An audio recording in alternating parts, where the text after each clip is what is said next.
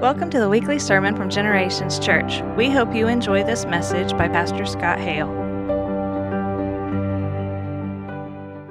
We're in part three of our series, Overcoming Every Day. Overcoming Every Day. We're learning how to win the battle of the mind that you and I are engaged in every single day of our life, whether we realize it or not. We are all in a battle. And today I want to talk about a really well known passage of Scripture. It's a passage that a lot of people know about. If you have your Bibles, you can go up to Ephesians chapter 6. This is a classic passage about resisting the evil one, that cosmic thief that comes to kill, steal, and destroy. I'm going to tell you, we're going to cover a lot of ground today in a short span of time, hopefully short. We could take a series to go through each of these, these uh, little things here, but we're just going to eat the whole elephant today in about 45 minutes. So, God willing. So, hang on tight. It'll be fairly intense. I encourage you to take notes or don't. You're a grown up. Let's dive right in. The Apostle Paul says this uh, Ephesians chapter 6, verse 10. He says, Finally, be strong in the Lord and in the power of his might. Now, notice what he says here. In the power of whose might? This is God. The His is God, right? That's the battle we're fighting here is not to be fought under our own power. It is fought through His power. That's when we are strongest. And, and here's how that power is made manifest. He says, Put on the whole armor of God. The whole armor. Don't leave any of the pieces off that we're going to talk about here. Why? So that you may be able to stand. To stand is this Greek word stenai, and it has a kind of a military sense to it of being watchful. It's, we're going to see all of the pieces of this armor that we're going to look at, all of them but one are defensive in nature. And so this is about, this is really about standing your ground. This isn't like storming the castle. This is about standing your ground. Against what? The wiles of the devil. We don't use the word wiles very much uh, anymore, but the Greek word here is this word methodia, and it's uh, it, where we get the word method from. So it's this, this idea of, of the schemes of the devil, the methods, the, the strategies that he devises against us. Kind of like Wily Coyote, right? He's always coming up with, with another scheme. That's the devil. He's wily Satan. And, and notice what we're defending against it is the wiles, it is the schemes of the devil. It's not the overwhelming, unstoppable onslaught of this all powerful army of darkness. It's the schemer, it's the liar. That's what we're coming up against. What's he say next? For our struggle is not against enemies of blood and flesh. That's kind of an Aramaic euphemism, just means human beings. They would just use that term, blood and flesh but against the rulers, against the authorities, against the cosmic powers of this present darkness. Look how Paul describes this world that we live in, right? It's not a picnic, it's a war zone. This present darkness against the spiritual forces of evil in the heavenly places.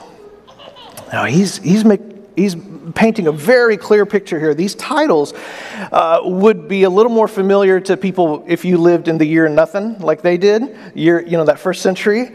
Uh, but they refer to rulers and authorities and cosmic forces and the like. We don't have time to really go into it all right now, but there's at least 13 of these in the New Testament. We know from the, that first century, that second temple Jewish literature of the time, they refer to different categories of cosmic agents. Um, it's a fascinating subject. Uh, these aren't just your run of the mill angels. The word angel just means me- messenger, really. That's what the, the literal word back then meant, a messenger. It's not just the little angels, these are like archangels. Um, these are like the, the high ranking cosmic powers. One of the words they use is archons. We talked about that last week. These archons, these, these rulers, they've been allowed territory territorial rule uh, in the earth. And there's this whole hierarchy in, in first century Jewish literature. It's fascinating. And that would have been the, uh, the literature and the worldview that Paul, who's writing, who's just, he's baked into this. He, he, this is the way he's, he's seeing this and communicating this. And that these, these spiritual forces are given uh, authority over aspects of, of nature and human civilization. But when they rebelled against God, now they use this authority in a corrupt way. And so they, to have a damaging influence on, on uh, nature and human society. Now, what's interesting, like I said, it's a fascinating subject, but what Paul, I find it interesting, he doesn't really show any interest in going into all the details of job descriptions. He doesn't tell us whatever every, all of these little spirits and these little categories of, of demons and unclean spirits, what they're all doing. There's no rankings and all this kind of thing. And so, what I would say, just uh, as, as a friend and as a pastor, I, I would uh, encourage you not to get too absorbed into speculation about this, this kind of thing, um, about this stuff, because you can get into some really weirdness, okay? You can. It's enough for us to know that this is our real enemy. This is our enemy, and that we are to live aware of their reality. We to know they're there, to resist their, their this perpetual uh, destructive influence that they have. This cosmic power is out there. The chief one being the devil, and uh, who comes to kill, steal, and destroy. And so we're to live in resistance to them. This, um, I, I think, this also reveals another danger for us in either ignoring or choosing not to believe in the reality of Satan and these spiritual powers. We talked about the dangers, some of the dangers last week, but another one of these dangers is because what can happen is if we ignore or disbelieve in these spiritual powers that he's saying right here, what can easily happen is we begin to think that it's other human beings, blood and flesh, that are our enemies, right? Who else is the enemy of the enemy if you don't believe in the devil? It's other human beings. And, and when we aren't aware of our true enemy, what happens is well, we begin to direct that fighter instinct that we are all born with against other human beings. And that just comes naturally, doesn't it? That's, that's, it's an enticing, oh gosh, it's so seductive to just direct that fighter instinct against other human beings instead of fighting that spiritual battle that we're called to fight. And in the end, whether we're, we're fighting the powers as our real enemy or we're being played by the powers who deceive us into thinking that, that what happens is we, we get played by those powers. They deceive us into thinking that the people that we're called to, to rescue, the people that we're called to bless, that we believe that it's our goal to fight, fight them. What Paul is telling us is that if it's got flesh and blood, it's not our enemy. If it's got flesh and blood, it's not someone we're supposed to be fighting against, it's someone we're supposed to be fighting for. As the church, we are different. We just are different, right? Those are the people we fight for. And we do that by refusing to ever not love them. We have to actively refuse to not ever love them. They, they may hate us, they may try to harm us, um, but we have to refuse to respond with anything but love. And in doing that, that's when we are fighting. We are waging the war against the true enemy, right? He is being defeated when you refuse to respond in anything but love. Amen? Uh, amen. Um, when we, when we get this wrong, and I don't, I'd like to go further into I think I may go into this next week some, some more uh, so we can move on. But let me just say this. When we get this wrong, we turn what is supposed to, what is meant to be a spiritual war into a religious war. And that is miles apart miles differently. We turn our spiritual war into a religious war. If you're a kingdom person, which we that's what we're saying we are, is what we claim to be here at Generations, you are called to resist the temptation to, to punish uh, those who are deceived by our true enemy. We stand against the deceiver, we stand against forces of deception.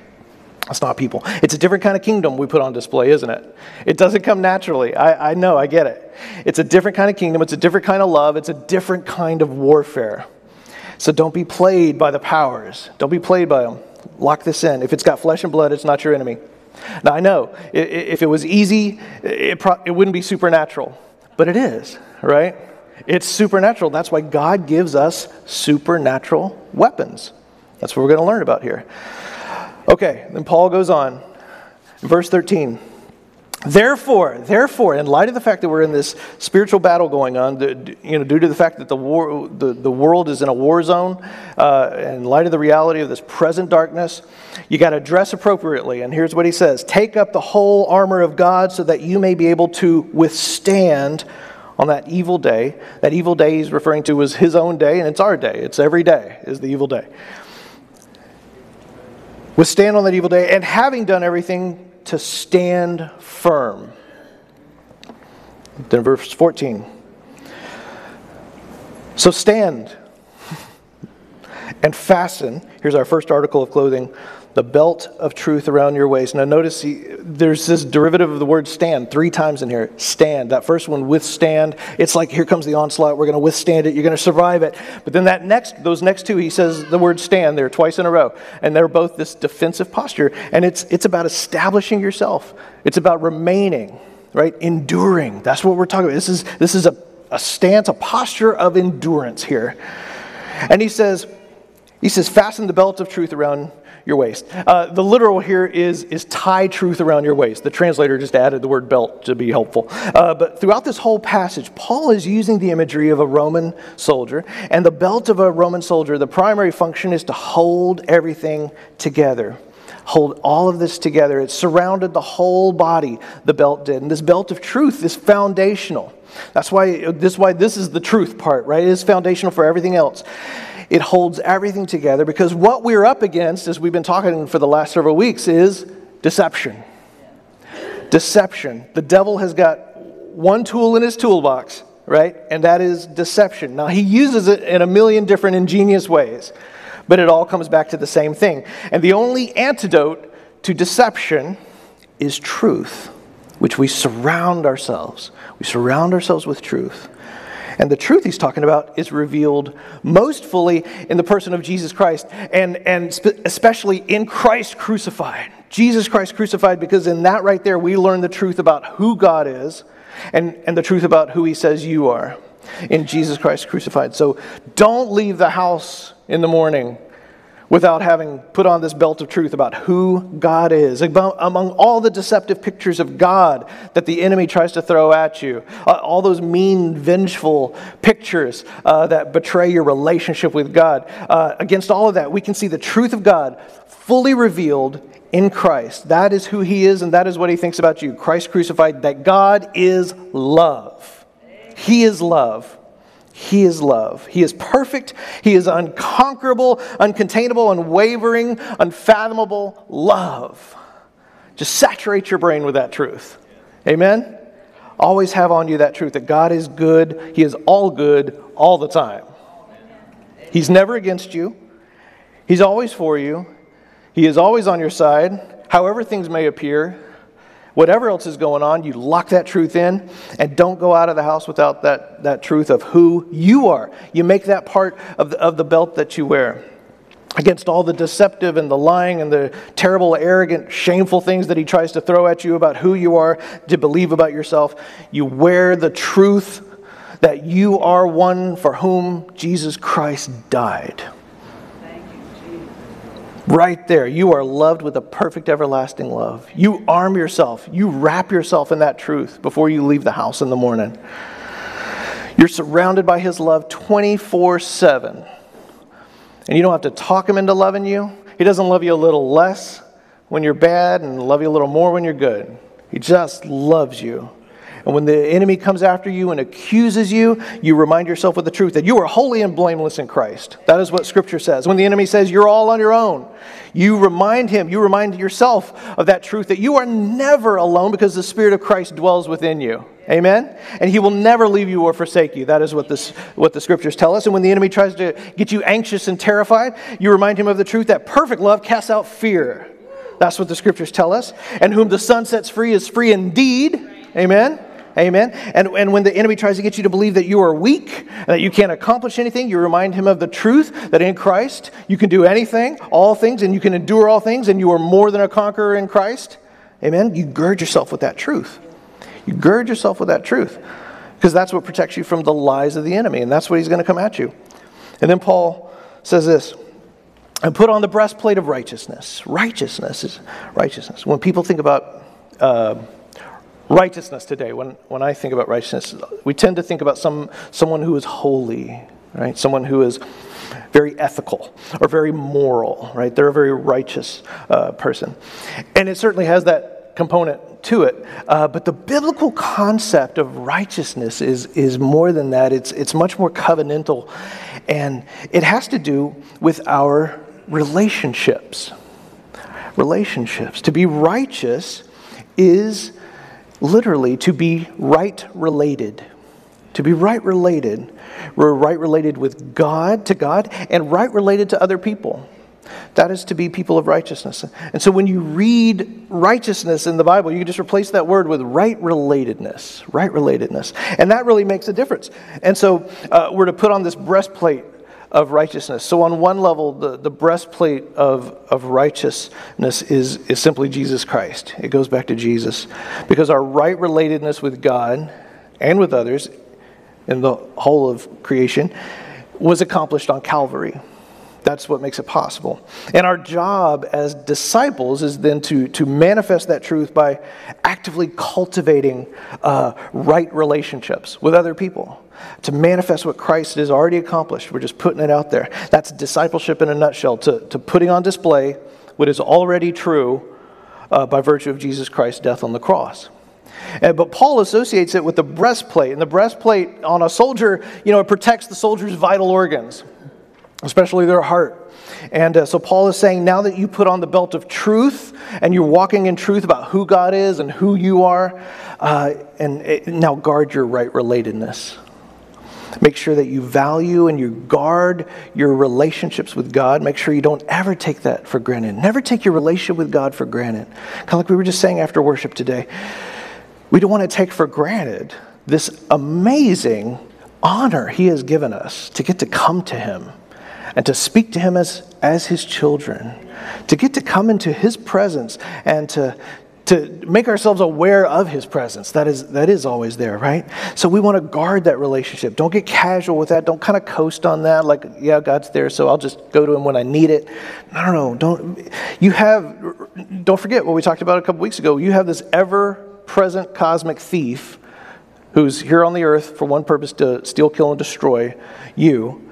And he wants to destroy that relationship that you have with God. So invest in that relationship through prayer, through meditation on what he's speaking and who he is, and take time to just bask in his love for you. Because um, that will rekindle your love for him as well. You got to take time to be with him. When you love somebody, you know, you spend time with them, right? You spend time with people you love. So spend time daily with God. Recognize that He's always with you, whether you're here at church or you're out at the grocery store or the restaurant or at work or in the car. He is always with you. So guard that precious relationship you have with God. Then Paul, let's move on. Paul says this in verse 15 As shoes for your feet, put on whatever will make you ready to proclaim the gospel of peace the gospel of peace. I, find it kind of a fascinating paradox. I was telling a friend this week this gospel of peace in the midst of all this military imagery, right? But it's because it's a different fight that we're fighting, isn't it? It's a different fight that we're fighting. The, the word gospel means good news. And the peace that Paul is talking about, it's not just like a personal peace, like, oh, I feel peaceful right now. It's not, it might include that, but it's not just that. It's not just also the absence of conflict. That's kind of what the world usually means by peace. You know, when they say we need peace in the Middle East, they don't mean we need everybody in the Middle East to love each other. They just mean we need people to, you know, stop blowing themselves up. Um, that's what they mean. They're looking for people to just stop killing themselves. But the peace that Paul is talking about is not that. It's this biblical concept of peace. We've talked about it before, and you know about it. It's that concept of shalom. That shalom refers to the all encompassing harmony of God Himself that He wants to share with all of creation. And the good news is that God has unleashed that shalom into this world, and He did it through Jesus Christ. He says this, and uh, Paul says this over in Colossians chapter 1. He said, For in Him, he's talking about Jesus there, the, all the fullness of God was pleased to dwell, and through Him, God was pleased to reconcile to Himself all things whether on heaven or in, on earth or in heaven, by making peace, is that word shalom right there, through the blood of the cross. The truth is that on the cross, Jesus' death changed everything. Right? To be a Christ follower today is to believe that that's really true. Right? Uh, we can't get into the theological mechanics all right now, but there's a whole new creation because of the cross. The old things have passed away and all things have become new, right? And God has reconciled all things to himself. We believe something revolutionary and miraculous happened on the cross. That's why he tells us in, in 2 Corinthians 5 that about this new creation. He calls us new creation. God's not holding anyone's sin against them. All things have been reconciled to God. Therefore, all things have become reconciled to each other. Right? God's perfect, all encompassing harmony has been unleashed into this world, and you and I are a part of that. Right? That's where the church comes in. Because we, of course, don't see this right now. If you turn on the news or you just walk outside, you don't see this. The world is still under this cloud of deception, uh, this present darkness. But it doesn't change the truth that this is what the cross accomplished. It changed everything, it reconciled everything. It remains true even though it's not yet fully manifested, right? That's what we kind of call this the, the already but not yet kingdom. It's already, but it's not yet fully manifested. And those of us who believe that good news, we are called to be Christ's ambassadors. That's what we're ambassadors. We get to go out. We have this honor and privilege of proclaiming this good news in this world that we are in but not of, in this community that we are in but not of. And so we get to go out and proclaim this good news. Paul says that he calls us ambassadors in, in 2 Corinthians 5. That, so we're like God's billboards, his billboard. And so it's our honor and our privilege to be proclaiming this good news of the peace. We get to say, World, guess what? 2,000 years ago, everything changed through Jesus Christ. Everything changed. You've been changed. You've been reconciled to God. We get to tell people that. You've been changed. God has a claim on your life. He's not holding your sin against you. He's embracing you right now. Will you accept that? Right? And so we're inviting people into this beautiful kingdom. It's our honor and our privilege to be bearers of this good news. Paul associates this with shoes because he's saying, wherever you go, be prepared. Be prepared to proclaim the good news. We're told that in more than one place in Scripture to be prepared, always be prepared, right? To, to tell, to testify. When an opportunity presents itself, you know, we, we're, we do not want to be a jerk and force it down people's throats. That's not what we're called to do. But we're always looking for opportunities to proclaim it, proclaim this good news. That's why Paul, I think, uses shoes here, and it's not the, the chair of God, the gospel, because we don't just sit back and wait for people to come to us. We're wearing shoes. We take it. We take it out there. We take it to them. And then number four, Paul says this in verse 16 with all these, take the shield of faith, with which you will be able to quench all the flaming arrows of the evil one. The shield of faith. Uh, there's kind of two different words Paul could have used for shield here. One's kind of like a smaller shield, these little round shields that the soldiers would use, kind of like Captain America's shield, you know. Uh, and then one was like a big one. It was like the size of a little door. Uh, these big shields, they were like four feet long. Um, And uh, we'll talk about that in a second. To understand the, this shield, we need to understand what faith is, though, uh, what faith is about. And a lot of people have pretty screwy ideas about faith. Um, you guys have it all figured out, right? Because you go to a faith church, I know. But I'm just, you know, not for you, but for the, you know, the person sitting next to you. I'm gonna, I'm gonna explain a little bit here today.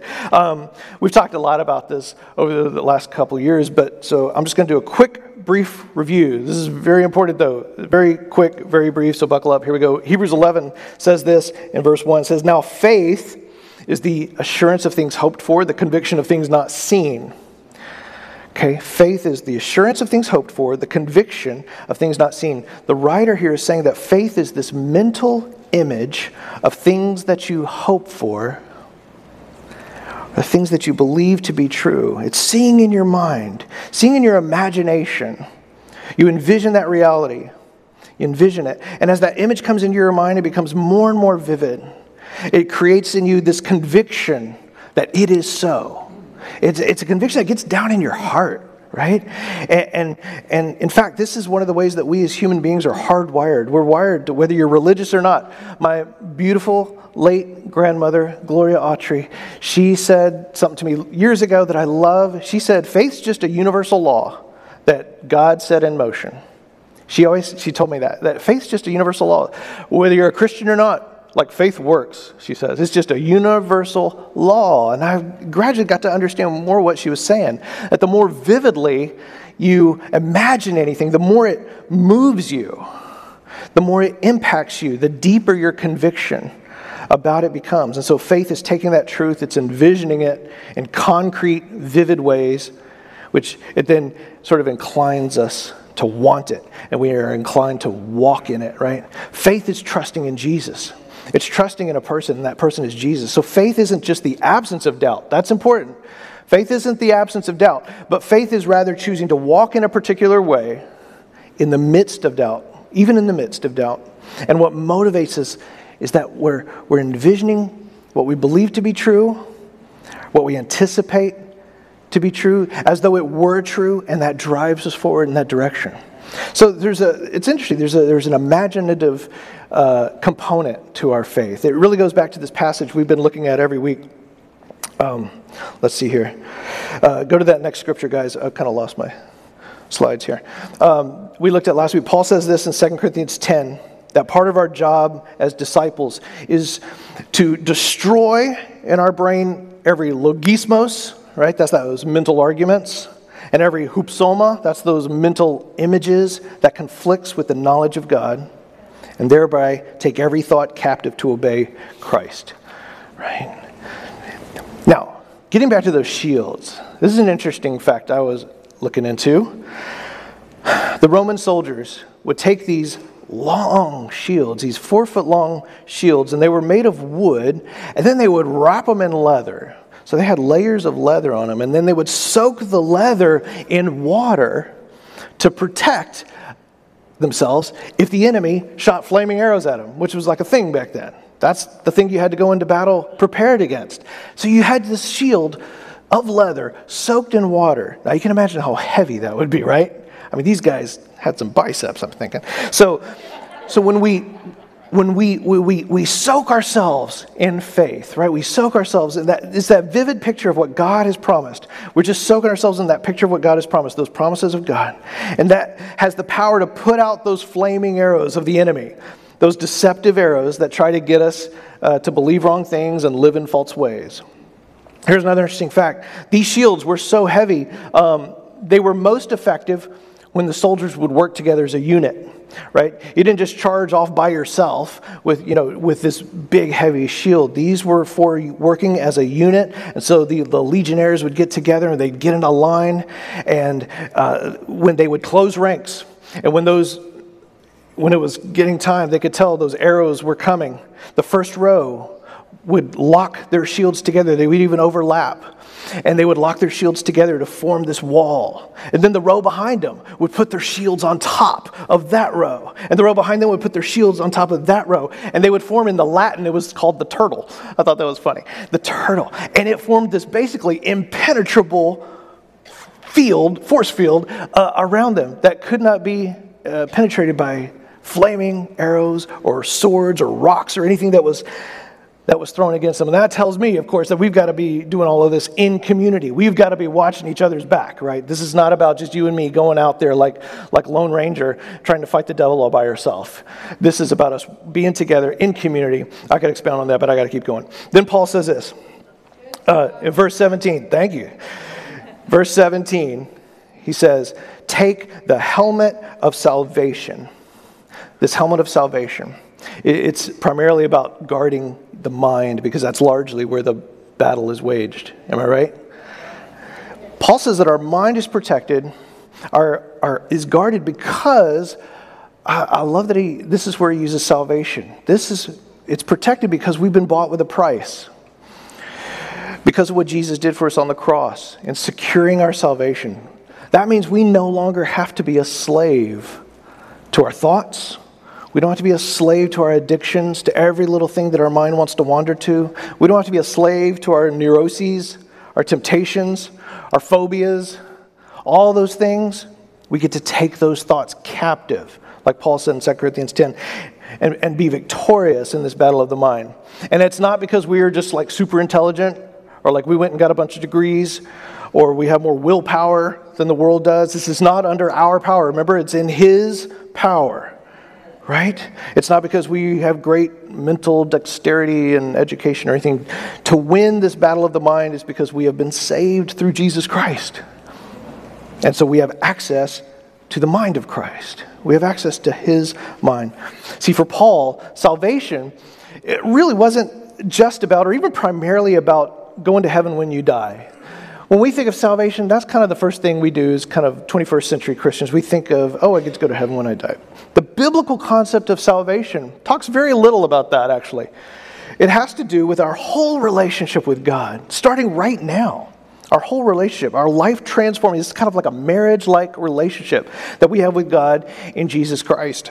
And that's why the Bible talks about salvation in three tenses. It says that we have been saved, but that we are still being saved. And it says that we shall be saved. Different scriptures use past, present, and future in this, this salvation. And that's because we're growing in this relationship and we're continuing to grow in this relationship. And our, as we do that, our mind and our life is lining up with the truth about, about this relationship we have. That is salvation. So we want to guard the mind, be attentive to what's going on between the ears here.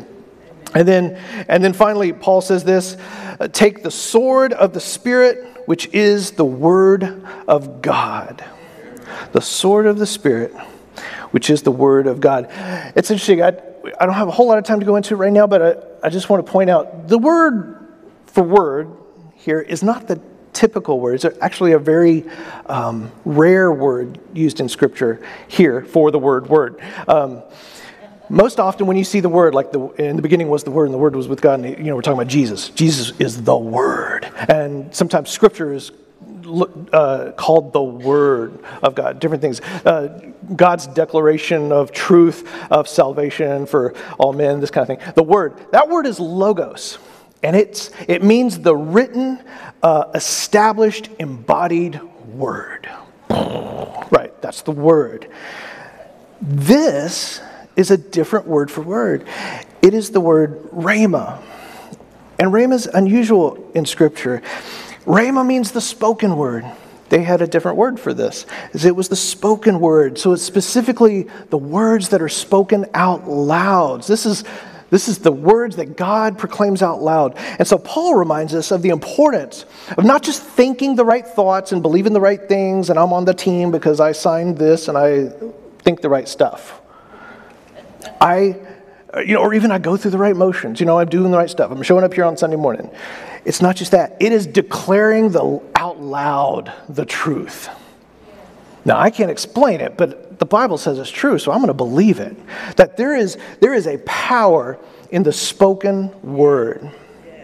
Think about how Jesus who, you know, we're supposed to emulate. How did Jesus respond to those temptations he went through in the desert? There was a time when he was in the desert. He was fasting for all these days, and that Satan came to him and started giving him these little temptations. And you know, the famous three temptations. After every single temptation of the devil, Jesus said out loud, It is written, it is written. And he speaks the scriptures. He would speak them out loud. He didn't just think, I think it's written. That's written. Hmm, that's interesting. Now, because there's a power, right, in the spoken word. There really is a power in speaking out loud. Because when you, what you're doing is you're putting back out there in the airways the, the truth that the creator of the universe has declared since the dawn of time. You're saying that out loud and you're declaring this isn't just by my authority. I'm not just thinking wishful thinking. I'm just thinking my own clever ideas here.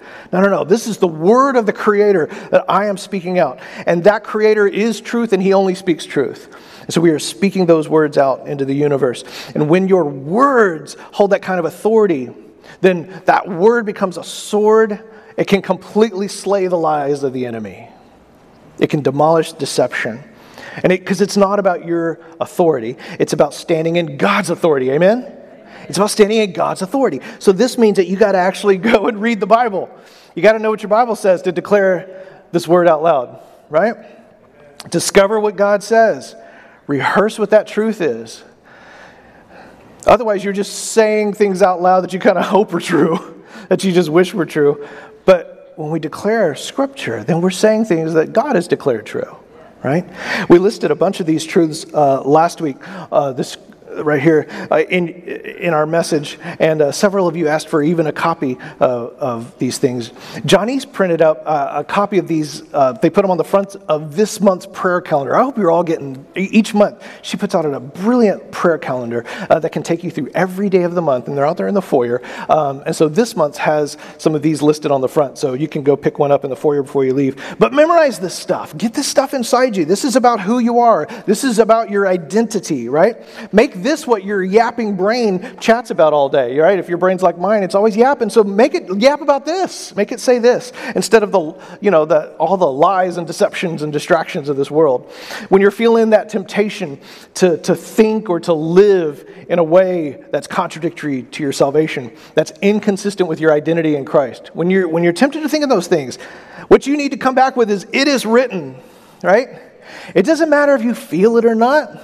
It didn't say make sure you feel it, it said speak it, right? It is written.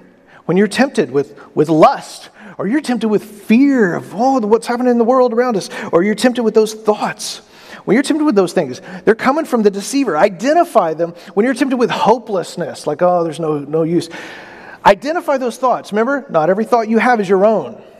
Once we recognize that, not every thought you have is your own. Hey, this might not be my very own thought. I better come against this thing, right? This may be coming from something else. You identify it as coming from the deceiver, right? He's trying to direct your movie. So fire him Get him out of there. Hire a new director for the movie. Let, and let Jesus write the story of your life, right? And he writes it with kingdom truth, and that is ultimate truth, right? Say, It is written, devil. It is written, devil, right? My name is Inigo Montoya. You, you are the liar and the deceiver. Prepare to die, right? This. All right, friends, this is what we're supposed to wear day in, day out. This is it, right? Suit up. Suit up every day. Don't say, well, it's Monday. That's my Sabbath. I don't have to suit up today. Monday's when I take my day off. Uh, no, no, no. I got to suit up on Monday too, right? Suit up on Monday because the devil's not taking a break. He never rests. He never rests. You suit up, always be ready, put out those flaming arrows of the enemy. As we leave this place, I want you to remember this. You are going out into a war zone, right? You might be thinking about the barbecue or the taco or whatever it is you're fixing to head to. You're going out into a war zone, though. Don't forget about that.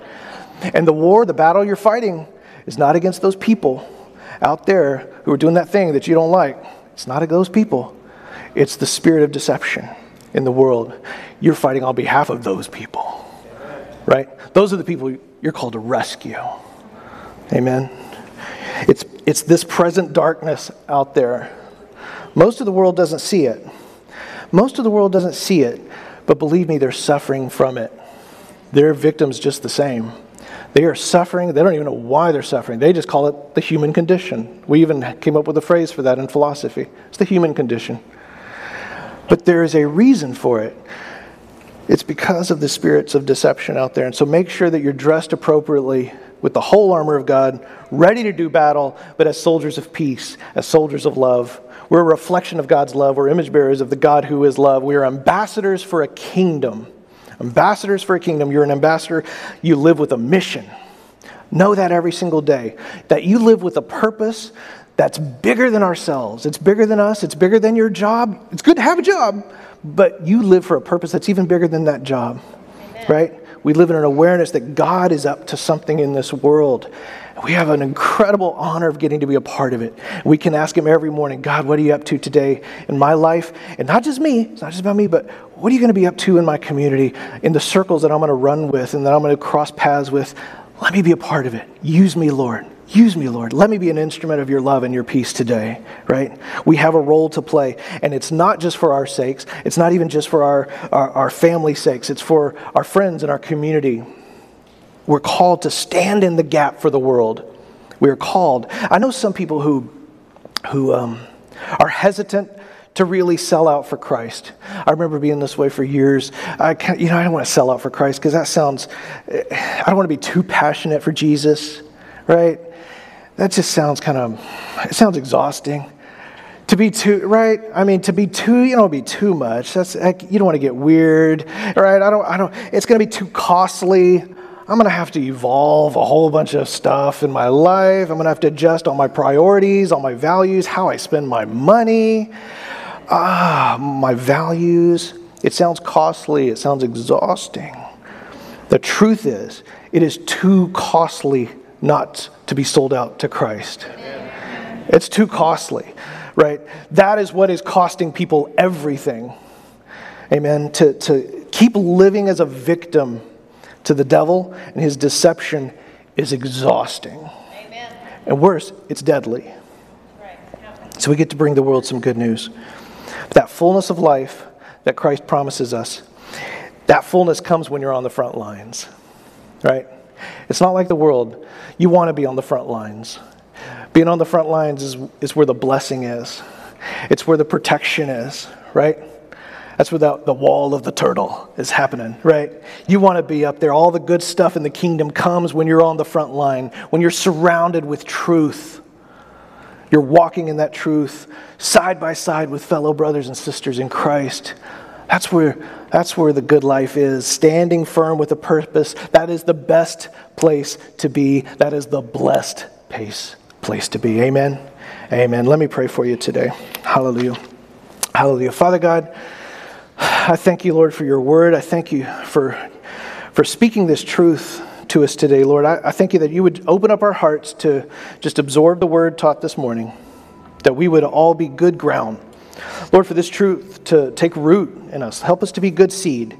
Help it to grow like crazy in our hearts today, Lord God. Infuse uh, this, this word with your authority, Lord God. Let it do things that, that my words alone can't ever do. Thank you, Lord God, for building your kingdom in our life. Set us free. Set us free from ourselves.